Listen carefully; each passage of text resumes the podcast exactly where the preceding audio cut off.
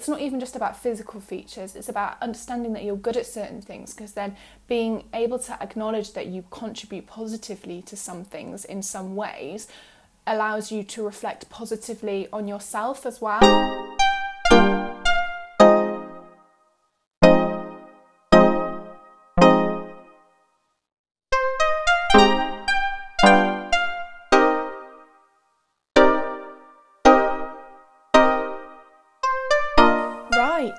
Episode seven. Here we are. If you're new, listen to this whole episode and then go to episode one and listen to the first six episodes because they are just as amazing. So, what the L is bringing you a discussion about this year's Mental Health Awareness Week topic, which is body image. So, I guess body image is a term that's used to describe how we think and how we feel about our bodies. Obviously, depending on the intensity and the frequency of these feelings and these thoughts, it can really impact our view on ourselves and then subsequently our mental health and well-being. So I had a quick mooch online to have a look what's been said about this topic because it's not something that I explore quite a lot if I'm being completely honest about it. I found that research suggests a higher body dissatisfaction is associated with a poorer quality of life, experiences of psychological distress and then risk of developing unhealthy eating behaviors and then eating disorders. I definitely think it's really important to highlight especially when I'm going to try and open a discussion about all the different areas that are surrounding body image. So, if you are interested in taking a look at the different campaigns, if you look up the hashtag Be Body Kind, it's circulating Twitter, and I'm sure there are posts on Instagram. I do want to highlight a little trigger warning. I can't control how things I'm going to be discussing may be taken by people. I do think it's very important to be sensitive to everyone's different triggers. You know, whilst I might think that the things that I'm going to be discussing aren't that triggering, my intent doesn't really trump my impact. So, if anyone is listening and has struggled with their body image in the past, in the whole sense of the words, just proceed with caution. I think that opening discussions around all aspects of important parts of life are really, really important, but it 100% should not come at the expense of other people's feelings. I just want to add, I feel really, really cautious and apprehensive because I am really don't want to sound like I'm trying to undermine the complexities of eating disorders and things like that because there is way more to eating disorders than things that I'm discussing now. So I really do just want to highlight that the nature in which I'm discussing all these things is really, really surface level. I am not qualified or even experienced enough to start talking about the complexities that are involved with eating disorders. So, if you've been affected by something like that and you're listening to this thinking, what the fuck is she going on about? I'm I really do just want to highlight I'm really not drawing comparisons on your experiences. I'm talking about people that scroll on Instagram and make small sort of comparisons. I just really want to clear that up because I do not want to undermine anyone's experiences. And mental health disorders and eating disorders are complex and by far out of my remit of discussion. So I, I, really do think it's quite important. I know so many people, and me myself, have restricted my diets and struggled a lot with my body image. I think that I have a relatively healthy perspective on my body image, but then I really started to unpick it because I think society has a massive impact on the way that we think, what we think is right, what we think is wrong. So I really started to unpick my thoughts around this and how I feel about my body. Not that I'm encouraging people to do that. From my point of view, I feel great about myself when I'm eating well. I feel great about myself when I'm going to the gym as much as I'd like to be going to the gym. And if I take the gym, for example, if I do miss a session or I miss a few sessions, I do actually really massively beat myself up over it. I can't necessarily pick out exactly what it is that makes me unhappy. But I worry about losing progress. I worry, I guess, about my body changing. When I really start to think about it, am I happy with my body image? Or am I happy because I'm constantly working on it and I'm trying to maintain an image that perpetuates what society has ingrained in me as positive? It definitely opens up so many avenues when you do really start to look at it. I mean, there is a huge aspect of me going to the gym that is psychological. It relieves my anxiety. It completely eases me up. You know, if I'm stressed out, as much as I hate doing cardio, it makes me feel good to just sit on a bike and sweat for literally 10 minutes. I don't really do more than that. There is a huge aspect of like maintaining my psychological well-being and that's I wouldn't consider to have necessarily come from popular culture. But then there is a huge aspect of that where if I beat myself up about missing a gym session, I'm not worried that I think I'm going to become depressed or I think I'm going to have an anxiety attack. I'm worried because I'm concerned about my body changing, which quite frankly is ridiculous because missing one or two gym sessions, if not that, even maybe missing a week 10 days of the gym is not going to have a massive impact on three years of progress. A positive body image is 100% what Western media has perpetuated as desirable. You know, it goes from being a size zero to being curvy with the massive boobs and your massive ass. It is light skin, it's fair, it's absolutely pin straight hair, it's being tall, it's being short, it's being hairless everywhere but your head, and it's absolutely not autonomy. It is the media, it's social norms that have been ingrained in us because of the media, and it is 100% not the real world. So, I don't know, I guess I think that Western media and the standards of beauty are 100% detrimental in the impact that it's having on people's perceptions of themselves. I think it's really important to open up all the avenues of discussion when it comes to body image because I do think that it is really focused on weight and shape, and that is 100% necessary because there is a huge proportion of popular media and social media that does not represent all body types. Do you know what? I say a huge pr- proportion, but I really do mean like the majority of social media does not represent all body types and shapes, and it is disgusting. Like, for example, if you take the fact that the clothing brand Oh Polly have now made an Instagram account, Oh Polly Inclusive, and are then posting pictures of what Western media has perpetuated as outside normal body image, which quite frankly is absolutely outstanding. And I can outright now say I will never ever buy from that brand again. It's absolutely disgusting. And do you know what I think is really important is that people taking a stand for stuff like this, if someone or a brand demonstrates something that does not represent or is not in line with your morals, you should not then continue to support them. People think that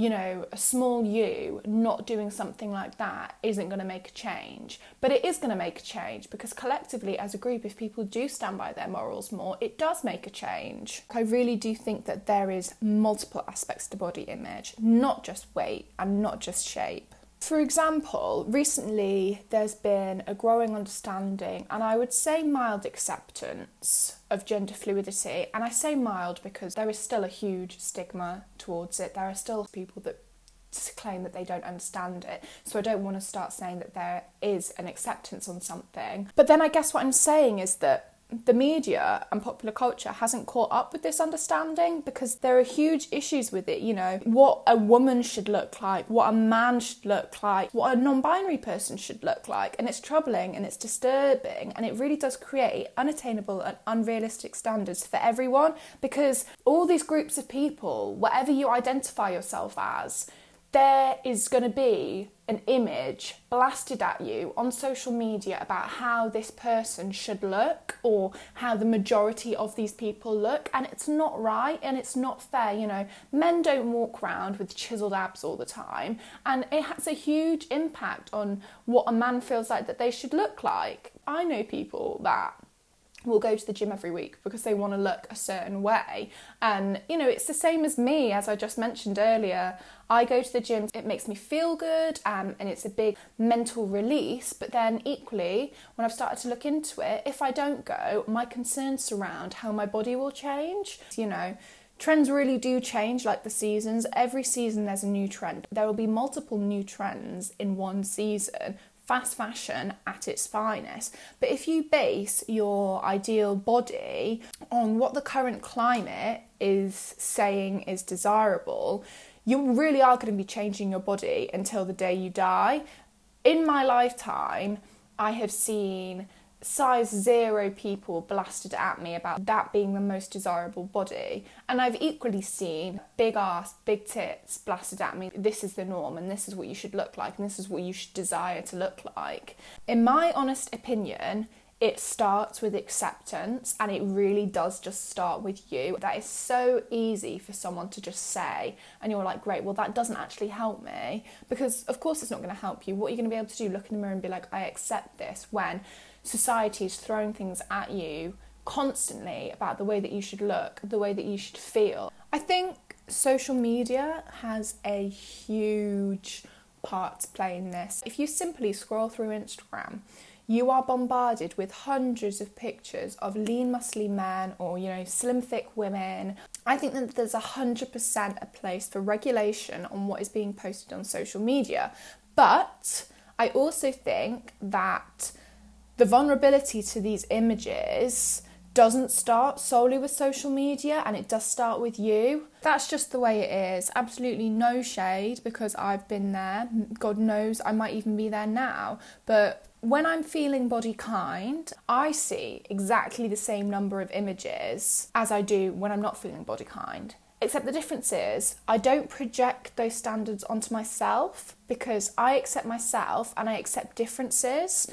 But it's so hard to get there. I think it's about more than just regulating social media. It's about teaching everyone from a very, very young age that difference is important and it is beautiful. It's about funding mental health services better and more appropriately because realistically, these changes do come from inside. And with accessible mental health services, people will develop the ability to make these changes. But if you're rich or you have access to money, you have that privilege, but not everyone is. And there is a massive, massive number of people that are left with no support, no regulated media, and these images constantly hurtled at them about what is desirable. And if you look any different from what is desirable, then of course all of this stuff is going to become internalized. You'd have to be a very, very strong individual to not allow it to become internalized because we're not taught all these things from a young age.